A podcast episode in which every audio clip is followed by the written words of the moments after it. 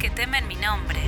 Se levantará el sol de justicia con sanidad en sus alas. Saldrán libres, saltando de alegría como becerros sueltos en medio de los pastos.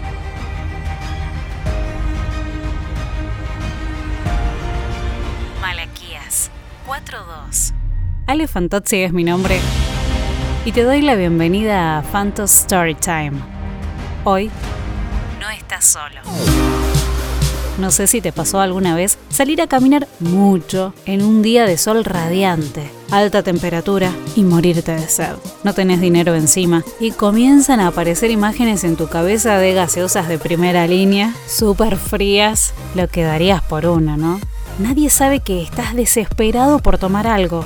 ¡Agua! ¿Dónde hay agua? La sed trae desesperación y claro, si pasa mucho tiempo, deshidratación. ¿Te sentiste así ante una injusticia? ¿Dónde está la justicia? Tengo sed de ella. Yo sí me sentí así. Pero lo que más me desespera o me hace sentir mal es cuando alguien que quiero se encuentra en una situación similar. Pero lo que más me parte el corazón es que se sienta solo. Muchas veces, esto es muy personal, le rodea a Dios por personas, familia, amigos. Dios, mi mamá es una mujer tan buena, solidaria, es la mejor del mundo, por favor, sanala. No quiero que sufra más. Dios, mira esta injusticia en el trabajo, en la profesión, en la facultad. Mira, mira este dolor de estas personas tan buenas, tan queridas. Solo hacen bien. ¿Por qué tienen que padecer injusticia? Ale, ¿de verdad crees que necesitas justificar a tu mamá, a tus amigos, a la gente por la cual pedís para que yo intervenga? ¿De verdad crees que los querés más a todos ellos de los que yo los amo? No necesitas justificar a nadie para contar con mi favor. Yo ya los justifiqué. Di todo por el mundo. Todo. Fuerte. ¿Qué te quiero decir con esto? Que cuando se asoman estas situaciones desfavorables en tu vida, no necesitas justificarte ante Dios para contar con su favor. No lo necesitas. No necesitas decirle lo bueno que sos, el bien que haces. Ya te conoce. Ya te justificó.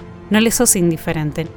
Sé que la falta de trabajo, promoción, acciones inentendibles dentro de, tu trabajo, del área donde te manejes, te encuentres, te puede estar agotando a tal punto de sentirte solo. Porque la injusticia trae esta sensación, este sentimiento, soledad. Estoy solo, nadie me defiende. Si te sentís así, te quiero contar una historia de alguien que también tuvo ese mismo sentimiento, frente a la injusticia, frente al dolor. La historia cuenta sobre un hombre que era bueno, justo, íntegro, se apartaba del mal y sufrió intensamente.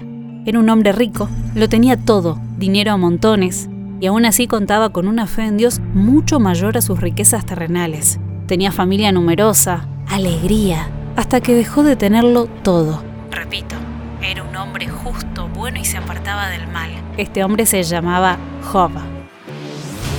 Después de perder a su familia, sus riquezas, el cuerpo de Job comenzó a llenarse de llagas y fue en ese momento que su esposa le dijo, Es mejor que maldigas a tu Dios y te mueras, o preferís vivir así.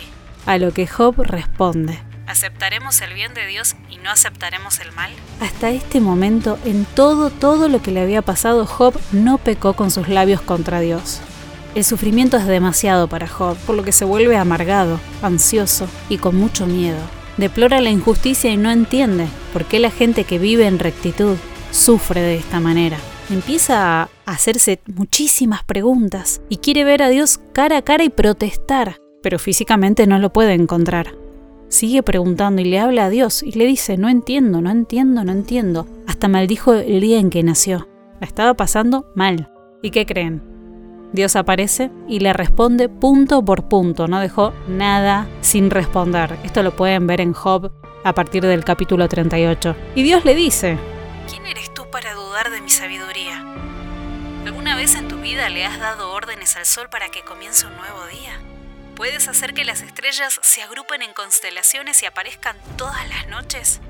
¿Tienes que acusarme de injusto para probar que eres inocente? Y Job le responde, Sé que todo lo puedes y que nadie es capaz de detenerte.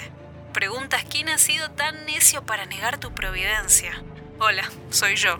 Hablaba de lo que ignoraba en absoluto, de lo que no comprendía, de cosas demasiado admirables para mí. Tú dijiste, escucha y yo hablaré. Pero ahora yo te digo, había oído hablar de ti, pero ahora te he visto. Y esta respuesta de Job agradó a Dios. Lo restauró en todo, le devolvió todo lo que tenía multiplicado por dos. Dios bendijo a Job al final de su vida más que al comienzo. Job vivió 140 años y después de esto llegó a ver a sus nietos y también a los bisnietos. Murió muy anciano tras una larga y próspera vida. Este final feliz no es solo para Job. Con esta historia quiero decirte que no estás solo. No lo estás, no estás solo. Hay un Dios que te ve con agrado y actúa en tu favor, no necesitas justificarte. No te rindas, no dejes de intentarlo, no dejes de buscar tu respuesta. No estás solo. No solo tenés a Dios de tu lado, intercediendo y actuando en tu favor, aunque hoy no lo puedas ver, está ahí, no es por vista. Creemos para ver y no vemos para creer. No estás solo.